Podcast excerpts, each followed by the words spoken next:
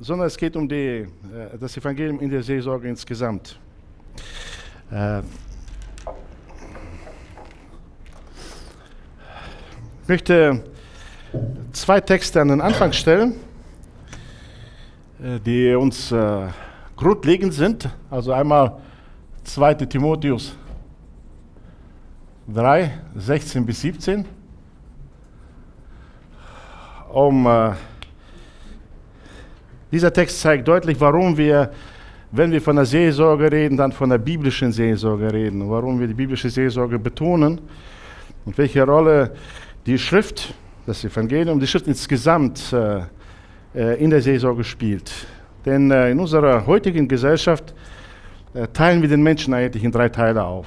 Ja, da ist der Körper, da ist die Seele, da ist der Geist. Äh, für den äh, körperlichen Teil, für seine Gesundheit, wer ist dafür zuständig? Der Arzt. Ja. Äh, für den geistlichen Zustand, für die Gesundheit, wer ist dafür zuständig? Der Pfarrer, der Pastor, Prediger. Ja. Und für die seelische Gesundheit, für die Psyche, wer ist dafür zuständig? Der Psychiater, der Psychologe. Ja. So ist bei vielen Leuten Land auf, Land ab die Denke. Ist das wirklich so? Ja. Können wir als Christen, als Pastoren, als Prediger sagen, äh, wir sind nur für seine geistliche Erkenntnis zuständig. Alles andere gibt es Profis. Da gibt es einen Arzt, da gibt es einen äh, Psychologen. Und wenn es da Probleme gibt, schicken wir sie alle dahin und sie lösen das. Äh, die Bibel zeichnet ein anderes Bild. Ist jemand krank unter euch? Wohin sollte er gehen? Oder wen soll er rufen? Die Ältesten. Ja. Also sind wir sogar für die leibliche Gesundheit zuständig. Nein, die Ärzte lassen wir nicht links liegen. Aber wir sind auch nicht entledigt unserer Verantwortung, wenn jemand krank ist und beim Arzt gewesen ist, sondern wir sind dran. Seelsorgerlich dran. Ja, wie geht er mit der Krankheit? Was will Gott mit der Krankheit bei ihm? Ja. Oder auch, äh, wenn es seelische Probleme gibt, ja, und äh, selbst wenn er beim Psychiater gewiesen ist und aus der Psychiatrie kommt oder dort liegt, haben wir nichts mehr zu tun, dann erst recht. Ja. Dann erst recht haben wir als Seelsorger an ihm zu schaffen. Und dieser Text macht deutlich, dass äh, die Bibel äh, genau für diesen Zweck geschrieben worden ist. Ja. 2. Timotheus 3, Vers 16 und äh, 17. Alle Schrift ist von Gott eingegeben. Also ich möchte unterstreichen hier alle Schrift. Ja? Alle Schrift, ganze Text der Bibel. Alle Schrift ist von Gott eingegeben und nützlich. Ja, alle Schrift ist nützlich, das müssen wir einfach nochmal aufschreiben. Ja?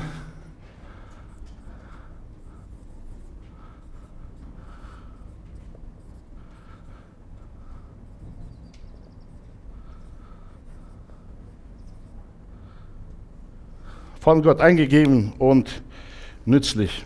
Wozu ist sie nützlich? Was ist so die äh, ureigentliche Absicht Gottes mit der Schrift, mit aller Schrift, mit allen Texten der Heiligen Schrift? Als Apostel Paulus das geschrieben hat, welche Texte gab es damals schon schriftlich? Das Alte Testament, ja? Also ganz bestimmt auch diese Schriften, auch das Alte Testament auch das Neue Testament. Ja. Alle Schrift ist von Gott eigentlich nützlich zur Belehrung. Ja, das passt. Ne? Sagen ein Prediger, der belehrt, sagt die Wahrheit, die Leute wissen. Punkt. Aber setzt ja nicht hin. Punkt. Ja. Zur Belehrung. Dann zur Überführung. Hm. Das ist schon eine seelsorgerliche Tätigkeit. Zur Überführung, das heißt, der Mensch bekommt sich zu sehen. Ja, er wird überführt, seiner Sünde überführt. Und das ist das, was das Evangelium macht. Äh, zur Zurechtweisung. Okay, ja, hier ist die Konfrontation, hier ist die Ermahnung drin. Der Mensch wird nicht nur überführt, hier liegst du falsch, sondern auch zurechtgewiesen. Ja, da geht's lang. Ja, dafür ist die Schrift geschrieben. Ja, und dann geht es weiter zur Erziehung in der Gerechtigkeit. Ja, das heißt, sie ist dafür da, mit dieser Absicht geschrieben und damit der Mensch lernt, eine gottgefällige Lebensweise zu führen. Vers 17 heißt, damit der Mensch Gottes ganz zubereitet sei zu jedem guten Werk, völlig ausgerüstet. Also die Heilige Schrift ist tatsächlich dafür gegeben, nicht nur zu wissen, was Gott will, sondern sie ist dafür eingegeben, um Seelsorge damit zu machen. Und wenn der Schöpfer der Seele ein Buch schreiben lässt als Anleitung für die Seele, dass diese Absicht verfolgt, zu überführen, zurechtzuweisen, zu erziehen, was kann es Besseres geben als das? Für diese Aufgabe, für die Seelsorge. Deswegen ja, plädieren wir für biblische Seelsorge. Ja, und wir sagen nicht nur, dass die Schrift genügt für die Seelsorge, sie ist überragend. Es gibt einfach nichts Vergleichbares. Ja, wir können noch gern darüber diskutieren, was alles andere noch für eine Rolle spielt. Ja, spielt auch eine Rolle. Aber die Heilige Schrift ist überragend, sie ist maßgeblich und alles andere werden wir so oder so an ihr messen. Nun, äh, du sitzt hier und sagst, okay, die Heilige Schrift haben wir und dann kommt jemand in die Seelsorge. Ist das immer okay? Ich zitiere ihm egal was, Hauptsache es kommt aus der Bibel. Haben wahrscheinlich schon festgestellt, das passt nicht immer. Ja? Und dann sagt Gott auch noch, dass es ihm nicht gefällt, wenn ein Gerechter betrübt wird. Und es ihm auch nicht gefällt, wenn ein Ungerechter getröstet wird. Ist okay, ist ja nochmal eine Herausforderung. Wann ist was dran? Wie kann ich mit der Schrift richtig umgehen? Ja, das Evangelium, das ist das, was wir verkündigen. Aber was ist mit dem Gesetz? Was ist mit der ganzen Schrift? in welchem Kontext oder in welcher Reihenfolge, wann ist was dran. Und dann im gleichen Brief schreibt äh, Apostel Paulus auch an Timotheus in äh, 2. Timotheus 2, Vers 15.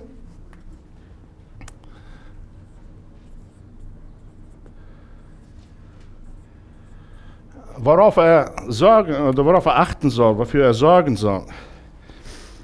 Das ist ein Kapitel davor. Sagt, äh, strebe eifrig danach, also leg alles dran, bemühe dich drum. Ja, also leg dich ins Zeug. Strebe eifrig, eifrig danach, dich Gott als bewährt zu erweisen, als einen Arbeiter, der sich nicht zu schämen braucht, der das Wort der Wahrheit recht austeilt. Ja, also das Wort Recht austeilen.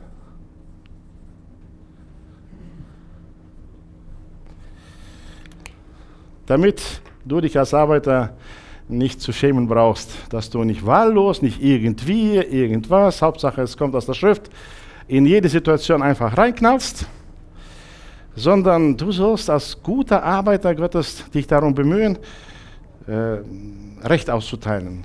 Ja, man kann es auch gerade schneiden übersetzen oder man nimmt an, dass es wohl aus der Bauernsprache kommt, wenn man, dass man gerade Furchen zieht. Ja? Ja, dass es klar und nachvollziehbar ist, was du sagst. Aber auch, ja, dass man wie so ein Hausvater das Brot zuschneidet für seine Familie und jedem Kind sein Teil gibt. Ja?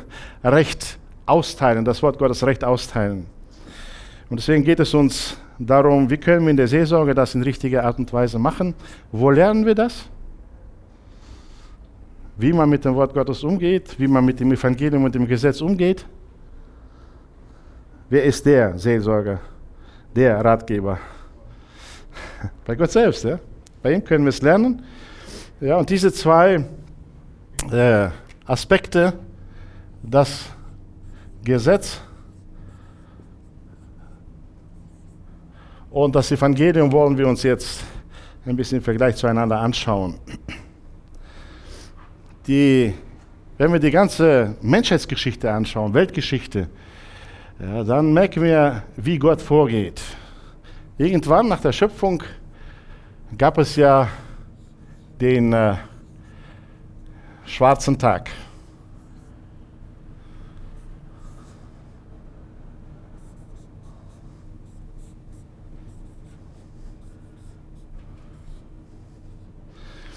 Den äh, Sündenfall. Und das ist die Realität, in der wir leben. Wir leben in der gefallenen Schöpfung und leben darin selber als gefallene Geschöpfe. als, als sündige Menschen. Wir sind geheiligt und gerechtfertigt, aber solange wir hier in diesem Körper leben, lebt das Fleisch. Wir sind zu jeder Zeit, zu jeder Sünde fähig. Ja, das ist die Wirklichkeit, in der wir leben. Was macht Gott nach dem Sündenfall? Wie geht er jetzt mit dem Menschen, der in Sünde gefallen ist, wie geht er mit ihm um? Was macht er als allererstes? Nachdem er ihn sucht, und der Mensch sich versteckt oder findet ihn. Bitte? Er fragt ihn, was hast du gemacht? Und der Mensch sagt, muss zur Erkenntnis kommen. Ne? Muss zur Erkenntnis kommen. Ne? Also da versucht der Mensch noch irgendwie wegzukommen. Äh, Adam äh, äh, gibt der Frau die Schuld, die Gott ihm gegeben hat. Die Frau gibt der Schlange die Schuld. Ja. Und Gott verteilt Strafen und macht dann etwas ganz Entscheidendes. Ja. Äh, das allererste Evangelium, ja. das kommt direkt danach. In Form von Ankündigung. Ja. Das sogenannte Proto-Evangelium, 1. Mose 3, Vers 15.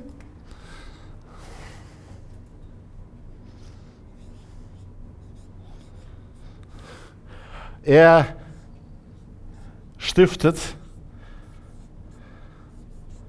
Hoffnung. Ja? Er sagt nicht, äh, ihr seid erlöst. Ja, er sagt, ihr seid in Sünde gefallen. Ihr seid sterblich, ihr werdet das Tode sterben. Ihr werdet arbeiten, es wird nicht mehr den Effekt bringen.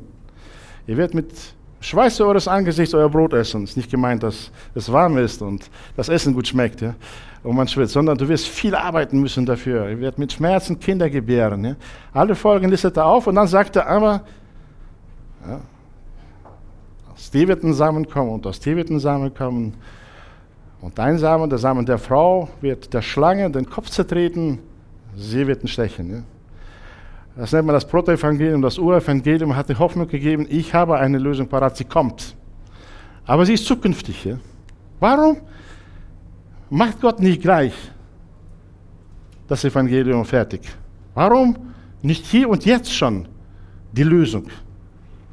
Warum nicht jetzt schon Christus und das Kreuz? Ja, das Interessante ist ja, dass der Mensch in ein schweres Problem fällt, ja, und das Leben wird schwer, er hat viel zu beklagen. Das sind oft die Dinge, mit denen die Menschen auch in die Seelsorge kommen. Die Umstände sind so schwierig. Ja, die gefallene Welt, die bedrängt uns. Ja. Und sie beklagen sich darüber und oft denken wir als Seelsorger, jetzt muss sofort eine Lösung her. Ja, wir werden beten, glauben an Jesus, er wird alle deine Probleme lösen. Hm, nicht ganz die göttliche Art. Gott sagt, es gibt eine Lösung für dich. Ich habe sie bereit. Geh den Weg dahin. Ja. Äh, Gott lässt sich ziemlich viel Zeit ja, bis äh, zur Erfüllung sagen wir, Teilerfüllung der Verheißung. Viele steht, einige steht noch aus ja, von dieser Verheißung hier. Er lässt sich viel Zeit und das ist die Zeit des äh, Gesetzes. Äh, wozu? Warum macht Gott das? Das hilft uns zu verstehen, wie wir das Evangelium in der Seelsorge anbringen. Ja? Denn wenn wir den Menschen, der mit Problemen zu uns kommt, sagen, du musst einfach nur Jesus vertrauen und beten und er löst alle deine Probleme, glaube ich nicht, dass wir auf göttliche Art und Weise ihm helfen. Ja, und das ist vielleicht der Grund dafür, warum viele frustrierte und enttäuschte Christen herumlaufen. Weil das so nicht funktioniert hat. Ja. Er wollte die Veränderung der Umstände, aber ist der alte Mensch geblieben. Und das Evangelium ist tiefgreifender. Ja, es will dort verändern, wo die Problematik herkommt. Und zwar im Herzen des Menschen. Nichts äußerlich in erster Linie. Die äußeren Umstände sind oft ein Teil von äh, Gottes Plan, um äh, ihn fähig zu machen, das Evangelium wirklich zu erfassen und anzunehmen. Ja.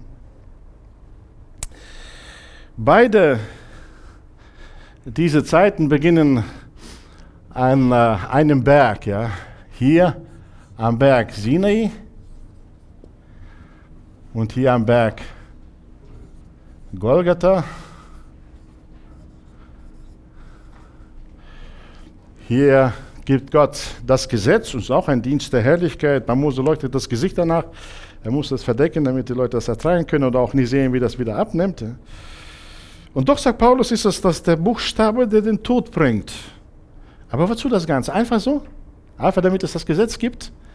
Was ist die Antwort aus der Schrift? Wozu gibt Gott das Gesetz, bevor Jesus schickt? Bitte? Damit die, die Sünde offenbar wird, ja? Okay, die Sünde offensichtlich zu machen, ja? Ja. Es gibt ja auch diesen Vers, wo es heißt, dass das Gesetz unser Lehrmeister geworden ist auf Christus hin. Mhm. Es ist ein Lehrmeister auf Christus hin. Also das sind zwei Dinge. Das eine, äh, dass Gott will, dass der Mensch das richtig einordnet. Ja? Äh, das andere ist eine Dynamik drin. Ja? Es, hat, äh, es hat eine Richtung hat ein Ziel, wohin das Gesetz uns bringen will. Äh, wir können hier Römer 3, Vers 20 aufschlagen, wenn einer von euch das vorliest, wäre schön.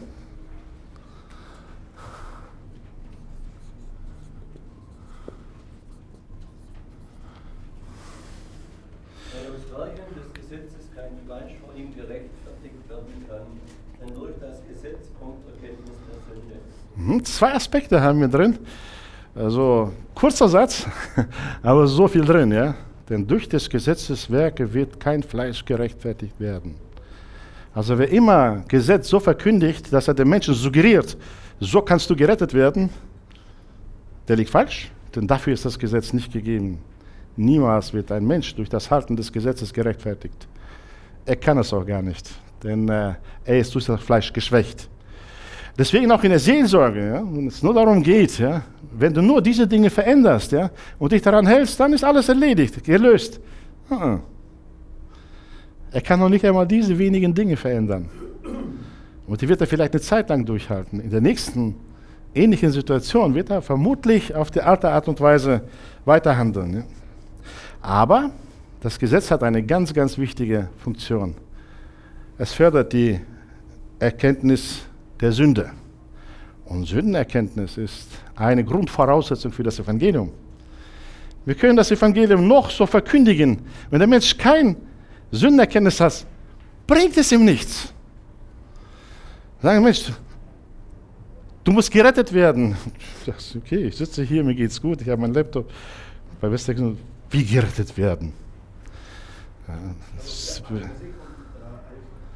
Versichert und alles. Ja. Alles abgesichert nach guter deutschen Art. Ja. Mir kann nichts passieren. Wovon gerettet werden? Ja. Wenn äh, man jemanden überzeugen will, ein Medikament mit vielen Nebenwirkungen zu nehmen, damit er gerettet wird. nee, nee, nee, danke. Das will ich nicht. Das hat so viele Nebenwirkungen. Ja. Aber wenn der gleiche Mensch eine tödliche Krankheit hat, und das ist das Medikament, was ihn eine, auch nur eine geringe, aber eine Aussicht gibt, gerettet zu werden, dann sind ihm die Nebenwirkungen völlig egal. Ja? Er nimmt das.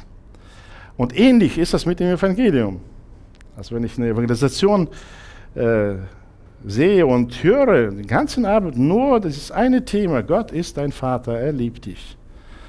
Ja, er, will dich zu seinem Kind machen ja, und äh, er wartet auf dich. Und äh, so endet die Evangelisation, wird eingeladen zum Beten, zum Nachbeten und der Inhalt des Gebets ist, Gott, ich danke dir, dass du mein Vater bist und dass du mich liebst und dass du mich kümmerst. Amen. Wenn du dieses Gebet gebet hast, dann bist du jetzt ein Kind Gottes. Ich hast da gedacht, hä? Wirklich? ist so das Evangelium? Der Mensch hat noch nicht einmal begriffen, ja, wer er wirklich war und ist und wie man ein Kind Gottes wird. Aber das Evangelium scheint schon gelaufen zu sein. Ähnlich verkürzt ist oft auch die Seelsorge ja, bei den Gläubigen. Einfach nur, Gott will dein Bestes, er kümmert sich um dich, er liebt dich ja, also will er deine Probleme lösen. Punkt. Ja, das, das ist die Verkürzung. Nein, äh, Gott will die Erkenntnis der Sünde fördern und er lässt sich Jahrhunderte Zeit damit. Ja. Und macht das auf vielfältige Art und Weise. Mit jährlichen Festen und mit vielen Bildern, Erlebnissen, Erfahrungen. Er redet hinein in Zeit und Geschichte, um den Menschen deutlich zu machen, dass er Sünder ist. Und das ist es, was oft zu kurz kommt und warum auch das Evangelium oft nicht wirklich diese heilsame Wirkung entfaltet, wofür das Evangelium da ist. Oder Römer 7, Vers 7. Das ist auch so ein Text, der uns äh, hilfreich ist. Auch zwei Aspekte, die in diesem Text kommen. Wer liest uns das vor? Was wollen wir nun sagen? Ist das Gesetz Sünde? Das sei ferne. Aber ich hätte die Sünde nicht erkannt, außer durch das Gesetz. Denn von der Begierde hätte ich nichts gewusst, wenn das Gesetz nicht gesagt hätte, du sollst nicht begehren. Okay, also klare Aussagen. Ohne Gesetz hätte ich nie von Sünde gewusst. Das heißt, ich wäre sündig, von Gott getrennt und wüsste noch nicht einmal warum. Ja, und viele Menschen wissen nicht, warum sie von Gott getrennt sind. Ja. Also sie glauben, dass es äh, irgendwelche bösen Einflüsse sind oder Menschen, die sie stören oder Umstände, die ihnen im Weg stehen. Aber sie kommen nicht einfach so auf die Idee, meine Sünde ist es, die die Antwort Gottes versperrt. Ja. Oder von der Begierde wüsste ich nichts, wenn das Gesetz nicht sagen würde, das zehnte Gebot, du sollst nicht begehren und listet dann auf, was wir alles nicht begehren sollen. Ja. Gerade in unserer Zeit, wo man das Wort Begierde in Bedürfnisse umgemünzt hat, in vielen Fällen, ja, also nicht in allen, aber in vielen Fällen wird das Wort Bedürfnisse in, äh, anstelle von Begierden gebraucht. Und unser Volk heutzutage weiß nichts von Begierden. Das sind alles ja berechtigte Wünsche. Ja. Man gönnt sich ja sonst nichts. Ja. Und äh, man lebt dafür und lebt damit und erfährt das nicht. Und hier ist es wichtig, dass wir die Schrift zum Zuge kommen lassen, damit der Mensch erkennen kann, was ihn eigentlich treibt, was ihn bewegt. Und gerade die ganze Thematik der Begierde ist so grundlegend, so wichtig für das Verständnis der menschlichen Seele und seines Herzens und der Dynamik im Menschen, was ihn bewegt. Ja. Das sagt, das gibt die Schrift her. Wir können in dieser Stunde nicht viel machen, aber so diesen Aspekt nimmt mit. Ja. Das ist etwas, was, wofür das Gesetz da ist. Und Galater 3, Vers 23 bis 26 das hast du schon erwähnt hier, dass wir nochmal ein bisschen die Dynamik hier aufzeigen. Ja?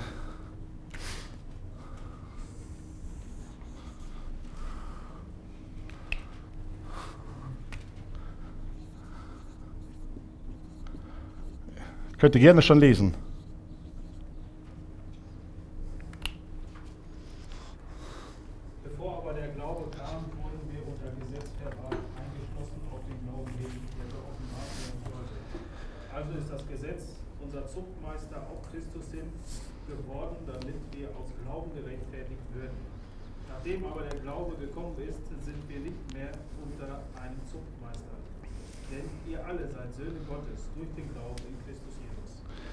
Ein Zuchtmeister, ein Erzieher, einer, der einen an der Hand nimmt und führt. Das ist das Gesetz. Und diese Hoffnung, die hier gegeben wurde, dahin, zu dieser Hoffnung führt das Gesetz den Menschen. Dadurch, dass er zeigt, dass er sündig ist, dass er durch das Gesetz nicht gerechtfertigt wird, er versucht das zu halten und niemand ist da, der das macht und schafft. Und das ganze Gesetz zeigt auch auf, dass eine Erlösung nötig ist. Deswegen ist das Gesetz ein Zuchtmeister auf Christus hin. Es führt zu Jesus, führt zu Christus, zu dem Löser, ja, zu dem Erlöser. Dahin will es uns bringen. Ja. Das ist die Dynamik des Gesetzes. Ja, es ist dazwischen hineingekommen, sagt Paulus. Und das hat diese Aufgabe, den Menschen zu Christus zu treiben. Alle seine Versuche, sich selbst zu erlösen, sie sind zum Scheitern verurteilt. Ja.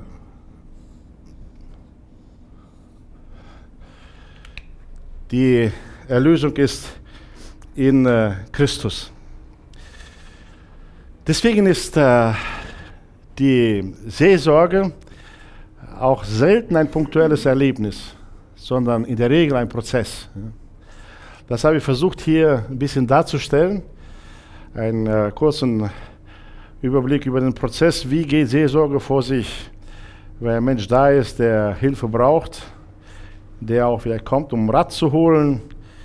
Äh, wie sieht diese Hilfe aus? Wie sieht die Seelsorge aus? Der, die erste Phase, die fängt hier an, ja?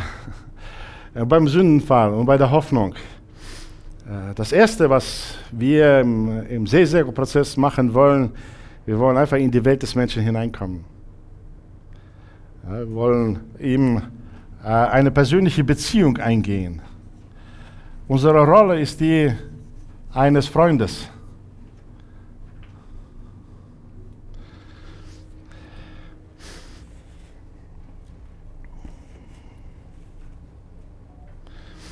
Was äh, versuchen wir hier deutlich zu machen? Einmal, genauso wie Christus, der den Himmel verlassen hat, Mensch geworden ist, um einer von uns zu sein, in allem gleich versucht worden ist wie wir, dass wir deutlich machen, ja, wir sind aus dem gleichen Teig. Wir sind äh, vom gleichen Wesen. Wenn ich als Seelsorger jemandem helfen, dann beim besten Willen nicht von oben herab, sondern nur als ein Betroffener. Im Grunde genommen sind wir alle Baustellen. Ja? Und das ist nach guter russlanddeutschen Tradition. Heute bauen wir auf deiner Baustelle, morgen zusammen auf meiner Baustelle. Äh, ähnlich ist es die Seelsorge. Heute helfe ich dir und ich habe schon mehr als einmal erlebt, dass der Mensch, dem ich geholfen habe, mir hilft.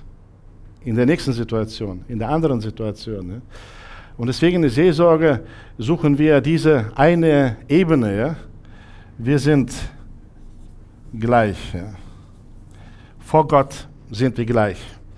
Wir suchen diese, diese Ebene. Wir suchen äh, Vertrauen aufzubauen.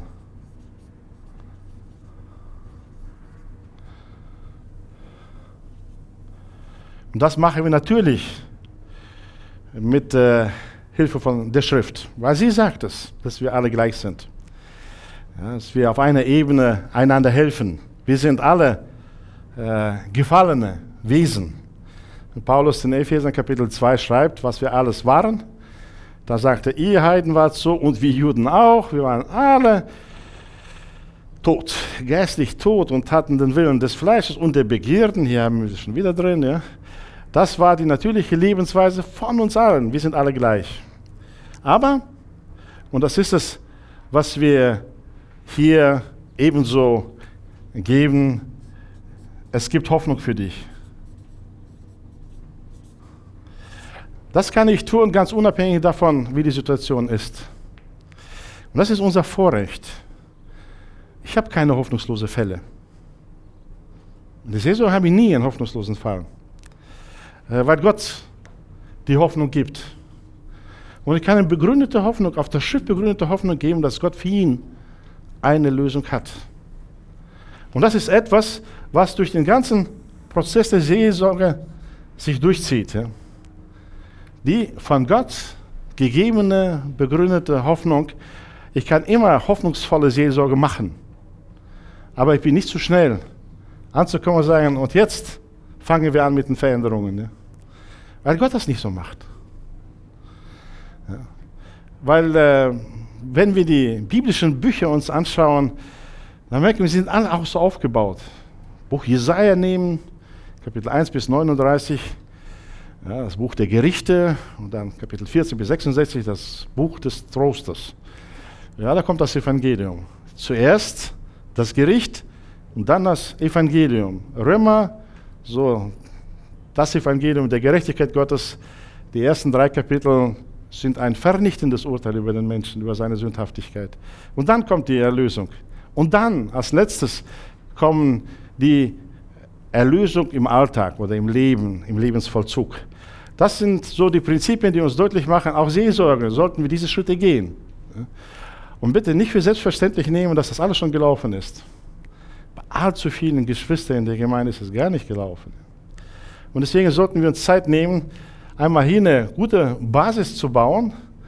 Und dann sind wir die Schüler,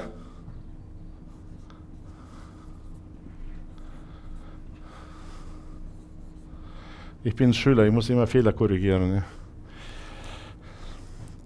Hier stellen wir Fragen. Wir wollen den Menschen von innen kennenlernen.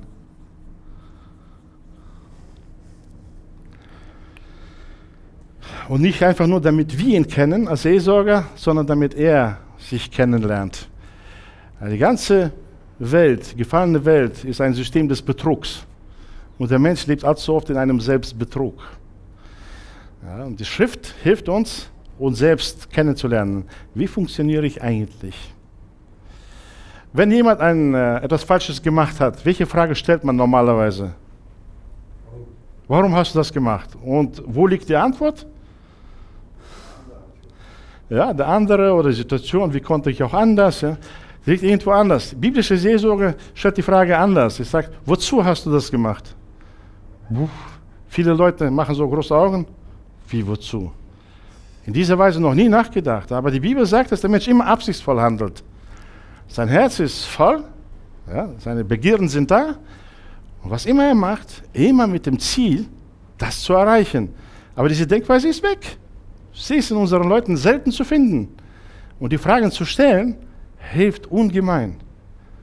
Zu erkennen, ah, ich tue nicht, weil irgendjemand mich dazu verleitet hat, provoziert hat, gedrängt hat, sondern ich will damit etwas erreichen. Und so kommt ein sich kennenlernen. Das ist das, was im Menschen passiert und damit haben wir Menschen Schwierigkeiten. Selbst Samuel hatte damit Schwierigkeiten, als er ein König salben sollte und in, das, in die Familie kam und sagte, das ist bestimmt der König. Und da hält Gott ihn an und sagt, Samuel, ja, der Mensch sieht, was vor Augen ist. Gott aber sieht das Herz an. Und das ist bis heute so, dass wir Schwierigkeiten haben, ins Herz hineinzuschauen. Salomo, der weiseste Mensch aller Zeiten, sagt, der Ratschluss im Herzen eines Mannes ist wie tiefes Wasser. Was bedeutet das, wenn du in tiefe Wasser reinguckst, was siehst du da? Ziemlich nichts. Ja. Siehst nur, dass es Oberfläche ist dunkel, das war es. Aber was da unten wirklich ist, er setzt dann fort, aber der Weise schöpft es herauf. Ja, und das ist es, was wir hier zu tun versuchen in der zweiten Phase. Und dazu hilft uns auch das Gesetz. Ja, das zeigt uns auf, wie der Mensch ist.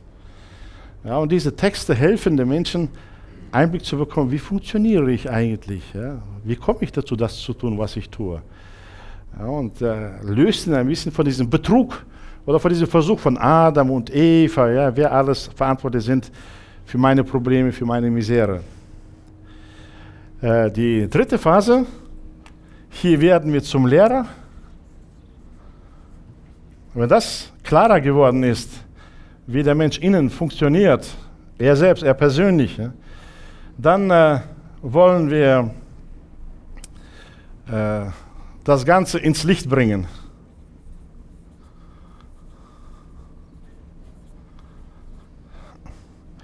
Wie machen wir das?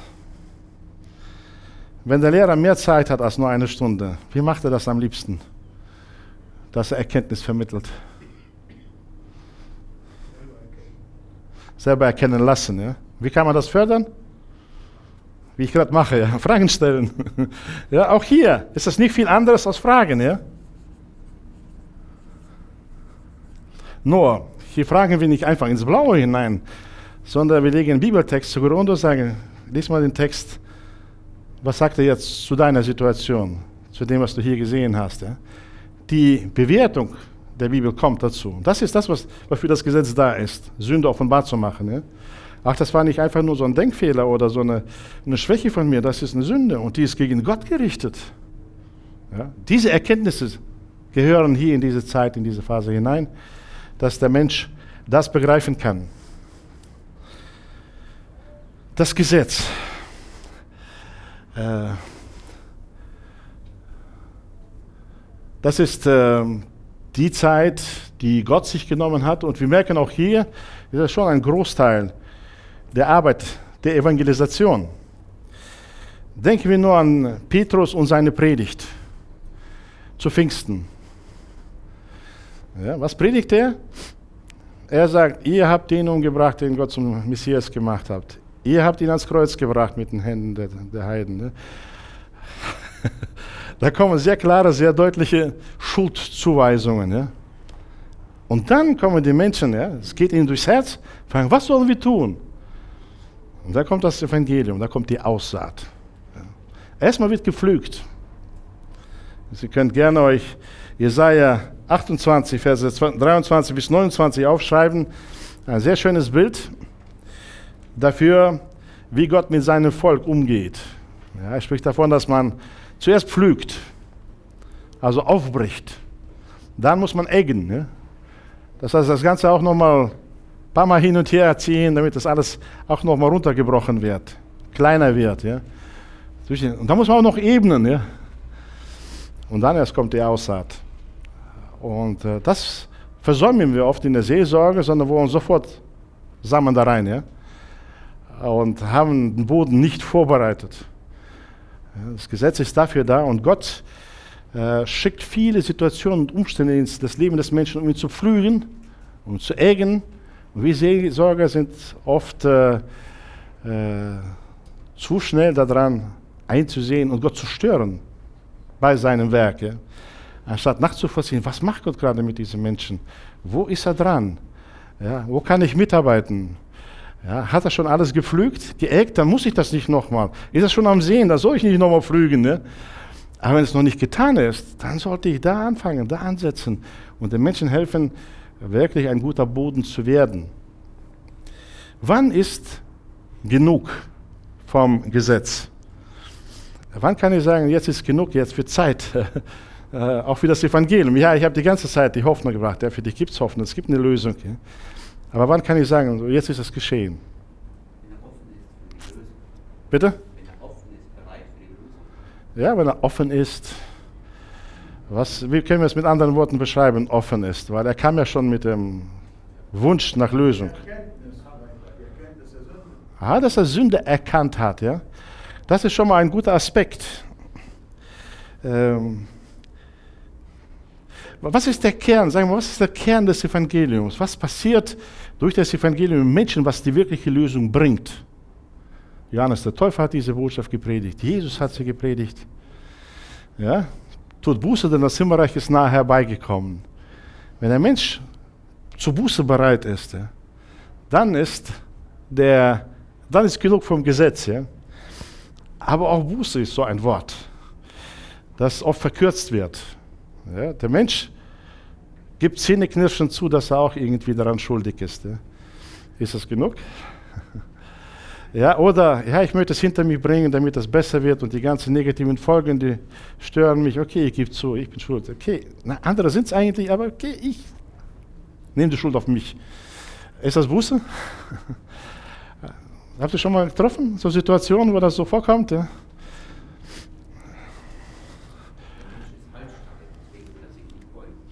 Ja. Und solange halsstarrig ist, was braucht man da?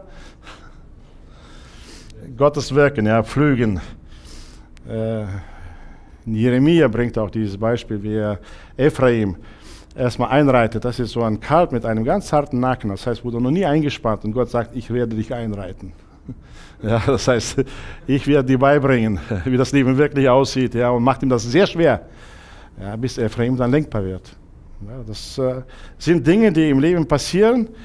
Und unsere Frage ist beim Seelsorge, äh, was macht Gott gerade? Braucht er hier schon jetzt eine Erleichterung? Oder muss er einfach nur erkennen, was Gott vorhat? Dass er vor Gott sagt, ja, okay, ich will dir folgen. Äh, ob er das erkannt hat. Also hier, wenn wir über Buße reden, die im Herzen des Menschen passieren soll, dann äh, ist das Erste, was der Mensch braucht, das ist die Erkenntnis. Erkenntnis seiner Sünden, dass er erkennt und einsieht, ich bin sündig und äh, ich bin im Aufstand gegen Gott. Manchmal sind das Forderungen an Gott, manchmal ist es der äh, im Herzen wohnende Götzendienst. Hosea spricht darüber, ich meine, wir haben Hosea heute gehört, äh, spricht darüber, dass die Israeliten zum Mann Gottes kommen und wollen Antworten von Gott, aber sie haben einen Götzen im Herzen. Und Gott sagt, ich werde mit ihnen reden, entsprechend den Götzen in ihrem Herzen. Und dann kriegen sie nicht die Antwort, die sie wünschen, und sind dann frustriert und sauer auf Gott, weil er ja, ihnen nicht hilft, ihren Götzendienst zu betreiben, mit anderen Worten zu sagen. Ne? Aber die Erkenntnis, die ist ganz wesentlich. Aber es ist erst der Anfang. Was kommt noch dazu? Zur Erkenntnis.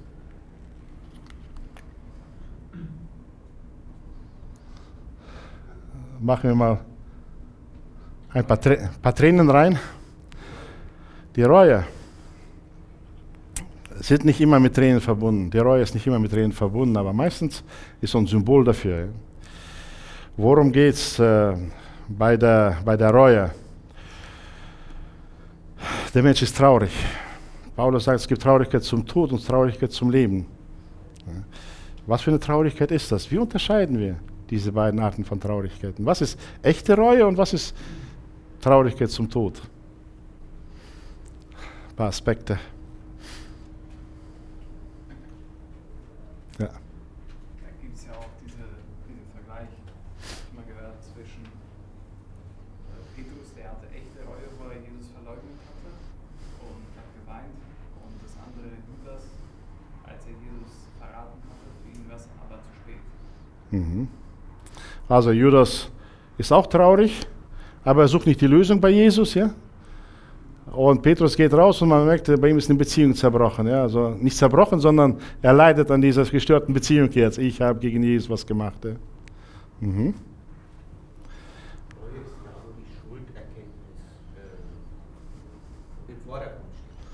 Okay.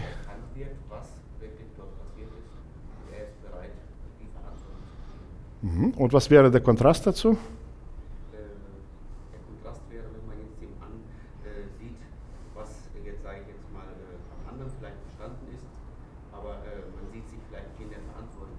Mhm. Also ich bin nicht verantwortlich dafür, ist zwar schief gelaufen, aber ich bin nicht verantwortlich dafür. Reue sagt, ich bin verantwortlich. Ja? Ich übernehme die Verantwortung dafür. Ich verstehe das, okay? Das beste Wort war immer das Wort Entschuldigung. Dann wurde da ist was passiert, aber ich bin nicht derjenige, der dafür gerade stehen muss. Was ist der moderne Ausdruck für Entschuldigung? Dank, danke für das Verständnis. so, die heutige Entschuldigung. Ja. Okay. Also der, sage ich mal, zentrale, markante Unterschied zwischen der Traurigkeit zum Leben und Traurigkeit zum Tod ist die Traurigkeit über das, was ich in, gegen Gott getan habe. Das können wir beim Meister der Buße bei David sehen. Ja. Ich denke, wenn wir seine Psalmen uns ansehen, wie er Buße tut, dann ist das der Aspekt. War für mich schon fast zu stark, wie er sagt, gegen dich, gegen dich allein habe ich gesündigt. Er hat auch gegen Bathsheba und gegen Uriah und gegen das Volk gesündigt. Aber das ist für ihn vor so einem überragenden Gewicht, dass er gegen seinen Gott gesündigt hat, ja, dass er das thematisiert. Ja, wenn jemand auch eines Tages einen Anruf gekriegt von einem alten Mann bei uns in der Gemeinde und er war am Telefon in Tränen aufgelöst, ruft an aus, äh, aus dem Gefängnis, ist verhaftet worden und so durch die ganzen Tränen erfahren wir, dass er total zerknirscht ist. Die Polizei hat ihn festgenommen, weil er über ein Jahr hinweg mit einem neunjährigen Mädchen zu tun hatte oder es missbraucht hatte, sexuell missbraucht hatte. Und das sieht nach Buße aus, ja, wenn jemand zerfließt vor Tränen. Ja. Beim Besuch redet man mit ihm und er jammert, ja, oh, was wird jetzt aus mir, ne? was werden die Menschen von mir denken und jetzt ist mein Leben ruiniert und so. Fragt man nach dem Mädchen, naja, das wollte auch. Gott wird überhaupt nicht erwähnt. Ja, und du merkst, hm, das ist nicht Reue. Es sind viele Tränen, ja, aber es ist kein Stückchen Reue da. Kein Begriff davon, was er eigentlich Gott angetan hat und diesem Mädchen und ihrer Familie angetan. Er trauert über die Folgen der Sünde. Ja, sie hat viele Folgen jetzt. Ja. Das macht ihn traurig. Das ist die Traurigkeit zum Tode. Ja, wenn der Mensch über die Folgen trauert, anstelle da, darüber zu trauern, was er gerade Gott angetan hat. Noch ein Aspekt, der selten erwähnt wird, aber auch wichtig ist, für Gott wichtig ist,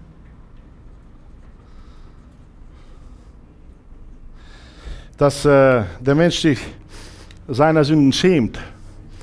Ja, Gott spricht das äh, zur, durch Jeremia zum Volk Israel. Sagt, sie sündigen und schämen sich noch nicht einmal. Ne? Und erkennt daran, dass sie nicht wirklich Buße tun. Sie bereuen es nicht. Und dann kündigt er an, ihr werdet Buße tun, dann werdet ihr sagen, ich schäme mich meiner, der Sünden meiner Jugend, ja, die ich damals so schamlos betrieben habe. Für Gott ist das ein klares Kriterium für echte Buße, wenn er anfängt, sich seiner Sünden zu schämen sie nicht rechtfertigt, nicht verteidigt, äh, nicht nur als zwar schöne, aber verbotene Sache sieht, sondern dass es etwas ist, worüber er sich schämt. Was äh, bei Buße auch erwähnt wird, das ist das Sündenbekenntnis, dass der Mensch seine Sünde beim Namen nennt. Das ist Johannes 1, Vers 9. Wenn wir unsere Sünden bekennen, so ist er treu und gerecht, dass er unsere Sünden vergibt und reinigt uns von aller Ungerechtigkeit. Das ist das, was nötig ist. Hier könnten wir viel reden, wie ein echtes Bekenntnis aussieht. Wann hat das Gesetz genug getan? Wenn der Mensch seine Sünde beim Namen nennt, sie nicht beschönigt, nicht verkleinert, nicht vergrößert, nicht äh, äh irgendjemand noch eine Teilschuld geben will. Ja. Äh, wenn ein Nachbar sagt, ich habe in deinem Stall einen Strick geklaut, äh, das ist zwar gut, aber wenn er verschweigt, dass daran eine Kuh gebunden war, dann ist es nicht mehr so gut. Ja. Das Bekenntnis ist nicht wirklich ein Bekenntnis. Ja. Das äh, äh, Wort bekennen im Griechischen bedeutet Homologie, das gleiche sagen. Das heißt, das so benennen, wie Gott das benennen würde. Ohne Ausreden. Ohne Ausreden, Dankeschön. Ja? Auch ohne Ausreden. Ja? Äh, dass er sich dazu stellt und äh, Gottes Gerechtigkeit anerkennt. Das, was ich erlebt habe, ja, deswegen bin ich ja in dieser Situation, äh, habe ich verdient. So sehen wir die Bußgebete auch bei Nehemiah. Ja, wir seinen Bußgebet einmal lesen. Ja. Dann sagt Gott, du hast recht damit, dass du uns bestraft hast. Wir haben es verdient, wir haben gesündigt. Bekennt seine Sünde gemeinschaftlich für das ganze Volk. Er stellt sich darunter. Ja. Was äh, seltener auch mit Buße zusammen gepredigt wird, das ist diese Geschichte, was äh, dann bei Menschen passiert. weiß nicht, ob das deutlich genug ist, das Zeichen, äh, was es ausmacht. Und zwar, dass der Mensch, wenn er Buße getan hat, dass die Sünde ihm äh, abscheulich wird, dass er eine Abscheu empfindet dagegen.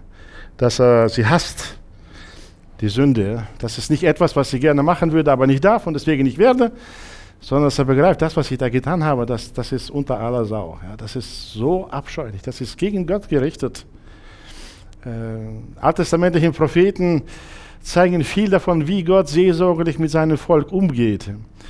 Und da sagt Gott, du wirst dann, wenn du zur Buße gekommen bist, deine silbernen und goldenen Götzen nehmen und sie zu den Fledermäusen bringen. Zu Springmäusen und Fledermäusen. Sehr interessant. Warum? Zu Fledermäusen. Ja. War jemand schon mal in so einer Fledermaushöhle? Schon Fledermäuse gesehen? meine, sind fantastische Geschöpfe von ihren Fähigkeiten her, aber sehen, sehen so, so schlimm aus, so abstoßend. Ja? Die Wohnstube sind nicht so einladend. Wie? Die Wohnstube, wo die sich aufhalten, sind nicht so einladend. sind nie sehr einladend. Ja? Warum nicht? Die hängen ja friedlich an der Decke. Was da drunter ist, das ist unangenehm. Ja? Die haben ihr Klo im Schlafzimmer und haben kein Problem damit, weil die Erdanziehungskraft ihnen hilft. Ja? Das fällt alles einfach runter. Was passiert mit diesen Götzen, die da reingeworfen werden? Nach ein paar Tagen sind sie bedeckt. Und das ist ein besonders ätzender Mist.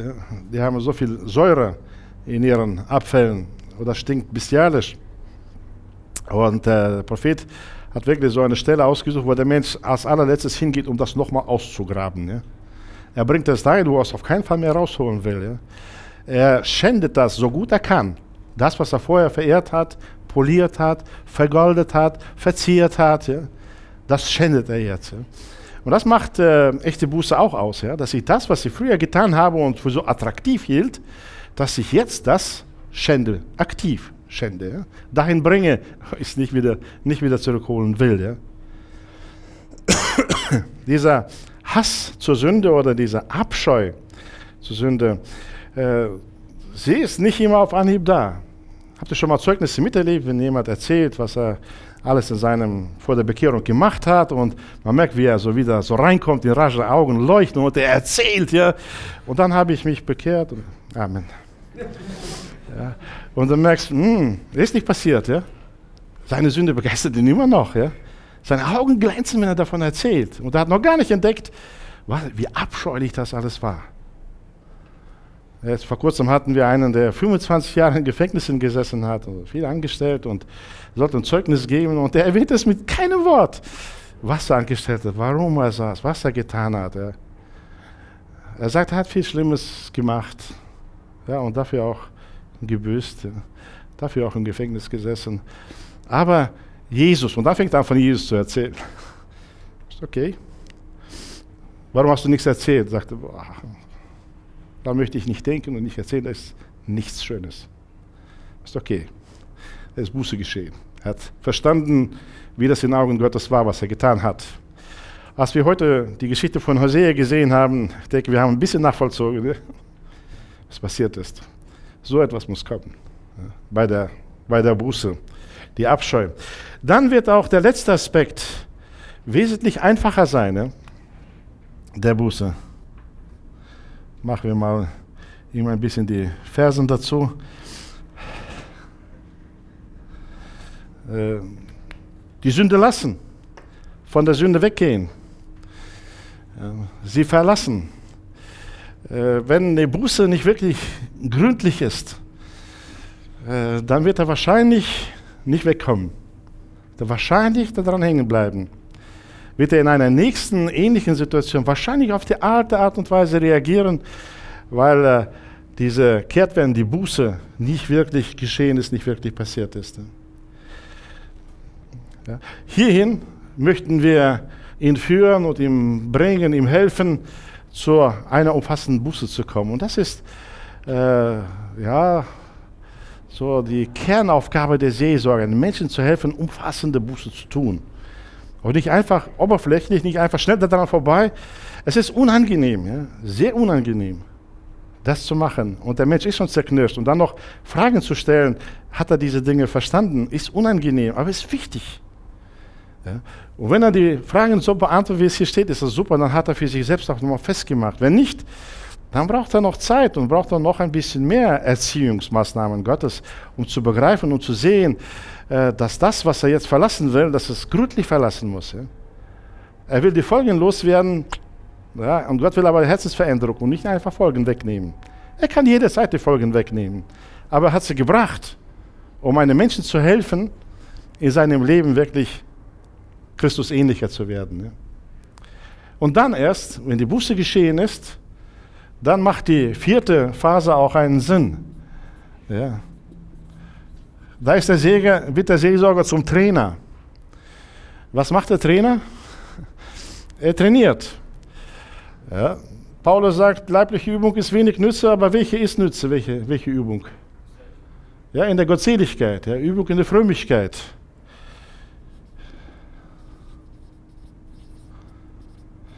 Ich nenne das mal mit diesem Wort Frömmigkeit. Bedeutet, äh, gottgefälliger Lebensstil, auf gottgefällige Art und Weise zu leben. Und was ein Trainer macht, ja, er zeigt, wie man lebt, wie man handelt. Ja. Er lässt machen. Ja. Er reflektiert mit ihm. Er bewertet das, was passiert ist. Ja. Er ermutigt, korrigiert, ja, feiert mit ihm, äh, wo er Veränderungen erlebt und Veränderungen geschehen in seinem Leben in der Seelsorge. Ja. Das ist das Evangelium. Wir haben gemerkt, dass das Kreuz und Buße hier auf einer Linie liegen, ja, weil die Buße immer mit Gott, mit Jesus zu tun hat. Und dort am Kreuz sehen wir am allerbesten, was meine Sünde bewirkt. Wenn jemand meint, dass er nicht schwer genug gesündigt hat, dann soll er begreifen, dass er den Sohn Gottes umgebracht hat. Dann wird es ihm helfen, ein bisschen davon zu sehen, was seine Sünde wirklich ist in den Augen Gottes was seine Schuld wirklich ist. Denn äh, die kleinste Sünde von mir brauchte den Tod von Jesus, damit ich äh, Vergebung erfahren kann und Erlösung erlebe. Nun, wenn wir in der, äh, mit Christen in der Seelsorge sind, dann ist noch ein Aspekt des Evangeliums, den möchte ich hier noch einmal betonen, ganz wichtig.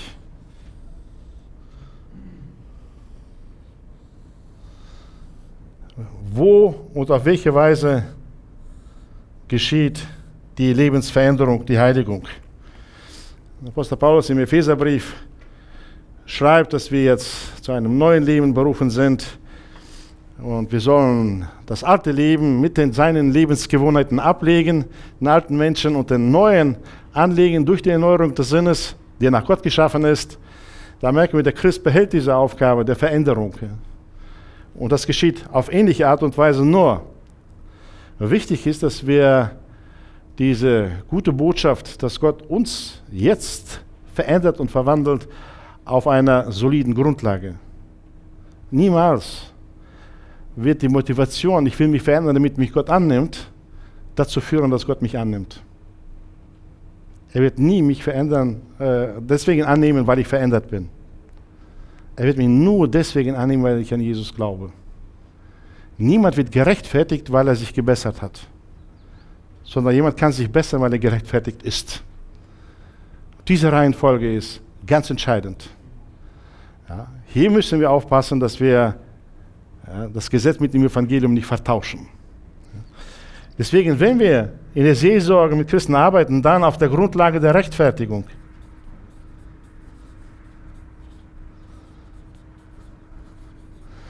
Das klingt manchmal sehr fromm, ja, und äh, der Mensch strengt sich an und macht wirklich Dinge, die ich nie geschafft hätte. Er schafft auch viel, aber er ist immer voller Ängste, ja, weil er nicht sicher ist, ob er das Heil hat.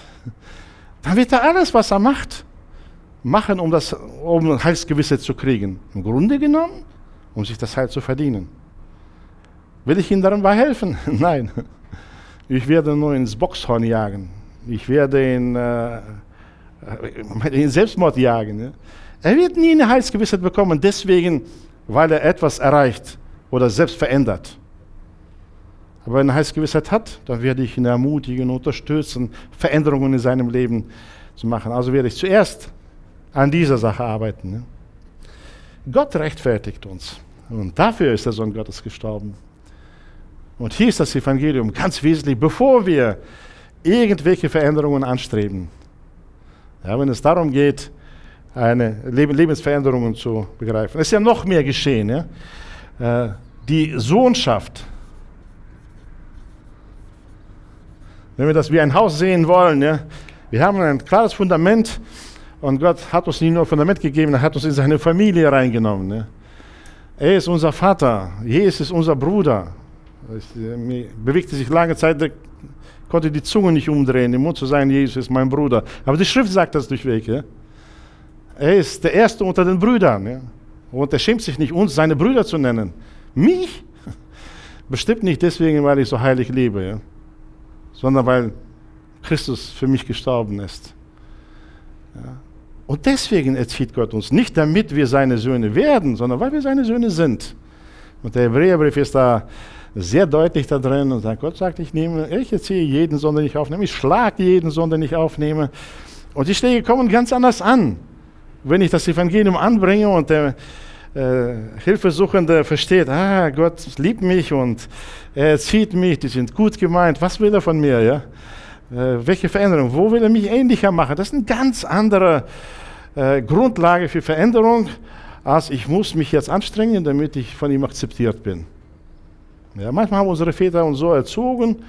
Ich habe Glück gehabt, nicht so erzogen worden zu sein, aber oft genug mitbekommen, dass die Eltern so erziehen, wenn du so bist, wie ich will, dann, bist du, dann liebe ich dich, wenn nicht, dann liebe ich dich nicht. Dann bist du nicht mein Sohn und all diese Sprüche, die geht ja gar nicht. So bleibt ein Sohn, egal wie er ist, ja, und egal was der Vater sagt, bleibt sein Sohn. Ja.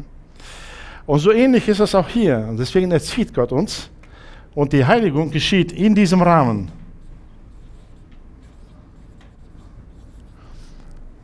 Das ist die Veränderung aus Liebe zum Vater. Wir wollen das werden, was wir sind.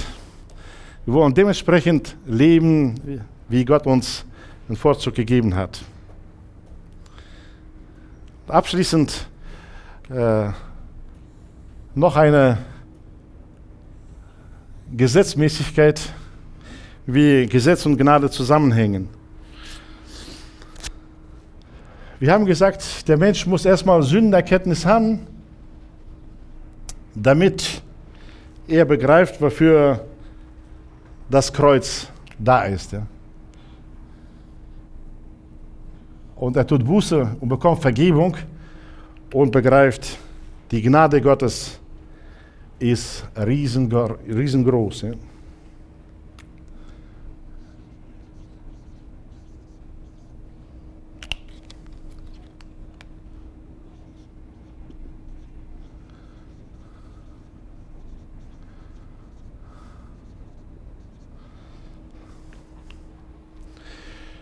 Weiß nicht, wie es euch ging. Als ich mich bekehrt habe, wusste ich, dass ich ein Sünder war.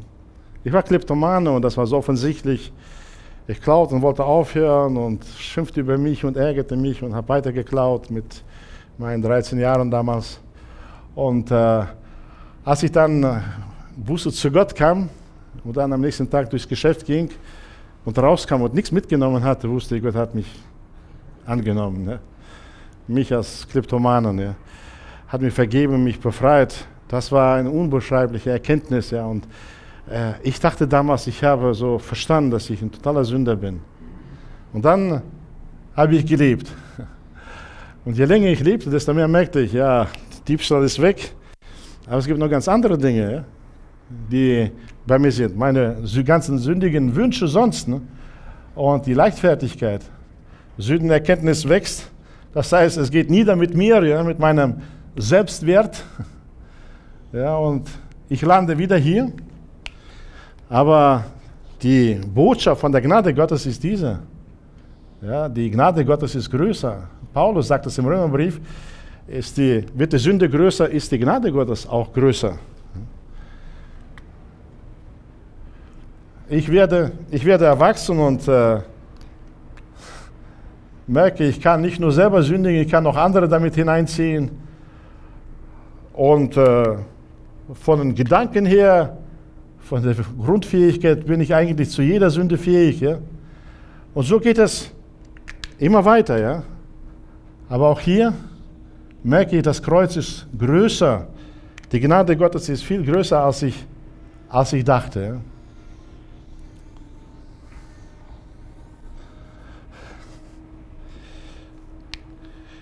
Damit ich in der Erkenntnis der Gnade Gottes wachse, ist es wichtig, dass ich auch in der Erkenntnis meiner Sündhaftigkeit wachse. Das hängt immer zusammen.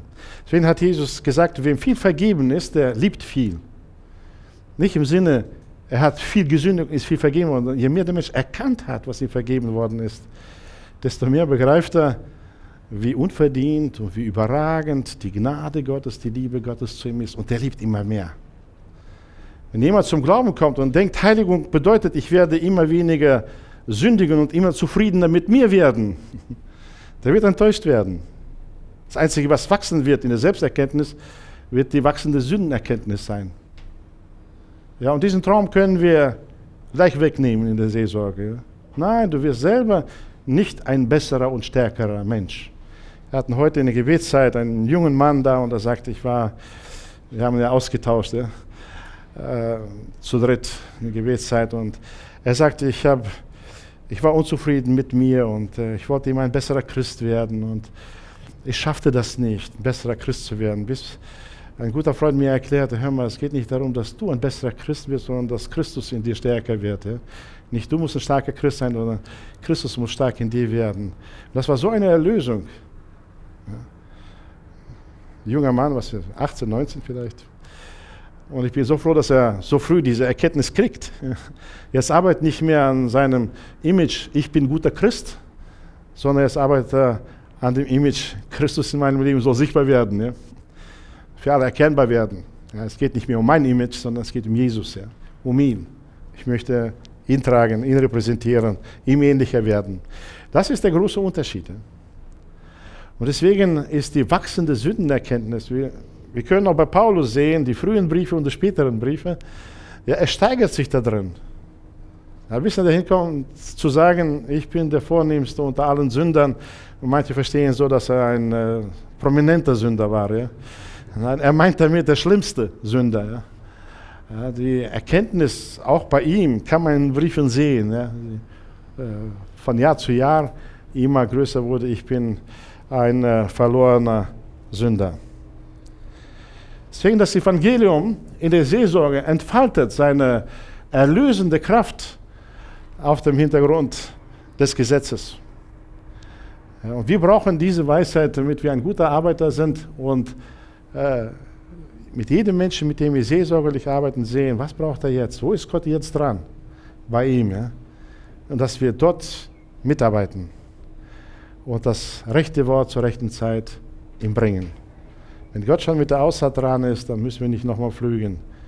Wenn er am Flügen ist, dann müssen wir nicht schon sehen und den Flug weg, wegschieben ne? oder versperren, sondern dann wollen wir da mithelfen und mitarbeiten. Äh, das ist, was mich immer wieder, auch in den vielen Situationen, wo Gott durch die Propheten mit seinem Volk arbeitet, auch so zum Vorschein kommt. Ja? Und wie die falschen Propheten versucht haben, Gott ins Werk zu fuschen ja? und äh, Frieden zu verkünden, dort wo noch kein Friede war. Ja, und Gott nimmt das ihnen übel und sagt dann seinen Propheten, sagt, er ist noch kein Friede. Ich bin noch am Erziehen. Ja, sie, gehen noch, sie, sie gehen in die Gefangenschaft, das wird kein Friede sein. Sie brauchen das, um zur Erkenntnis zu kommen, zu Buße, zur Umkehr zu kommen. Ähnlich wie die Frau von Hosea. Ja, sie musste erstmal dadurch, bis sie dann wieder zurückgekauft werden konnte. Dazu noch Fragen oder Ergänzungen? Ich habe euch jetzt tot geredet, ja.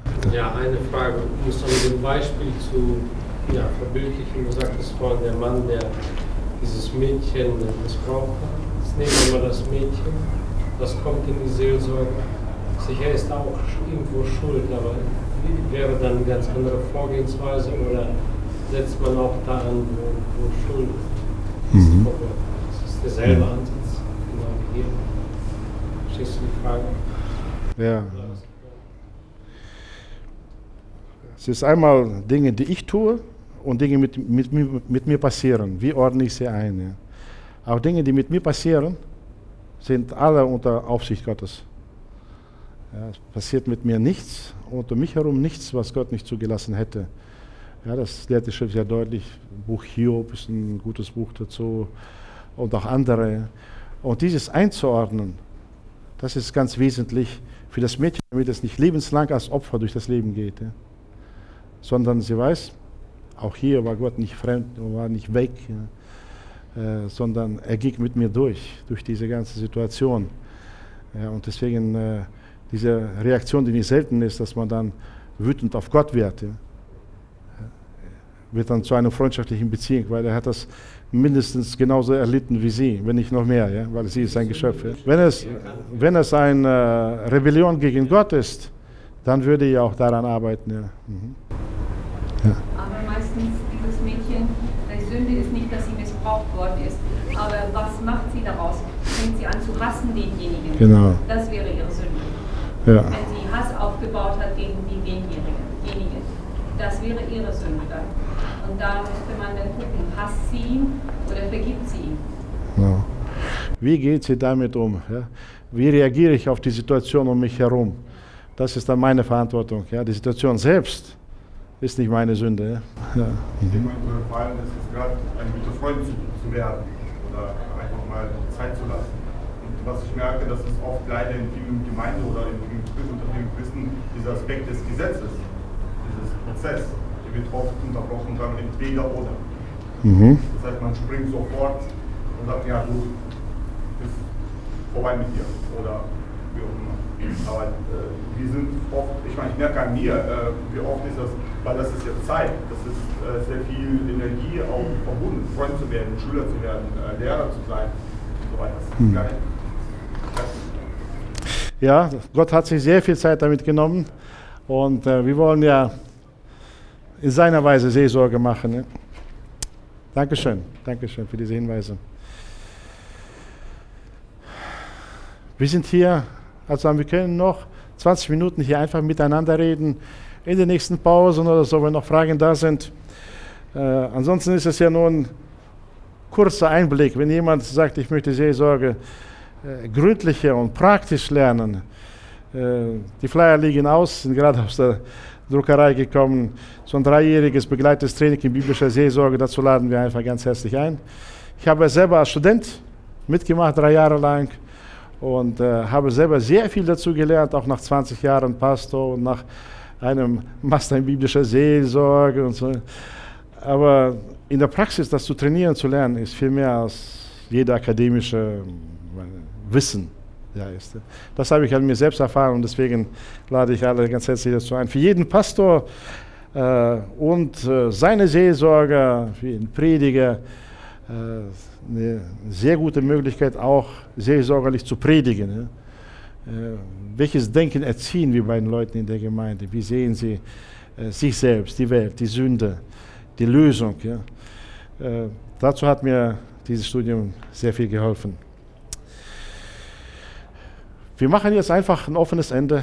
Um 16 Uhr ist eine Predigt von Franz Thyssen. Empfehle ich sehr zu hören. Guter Bruder aus Kasachstan.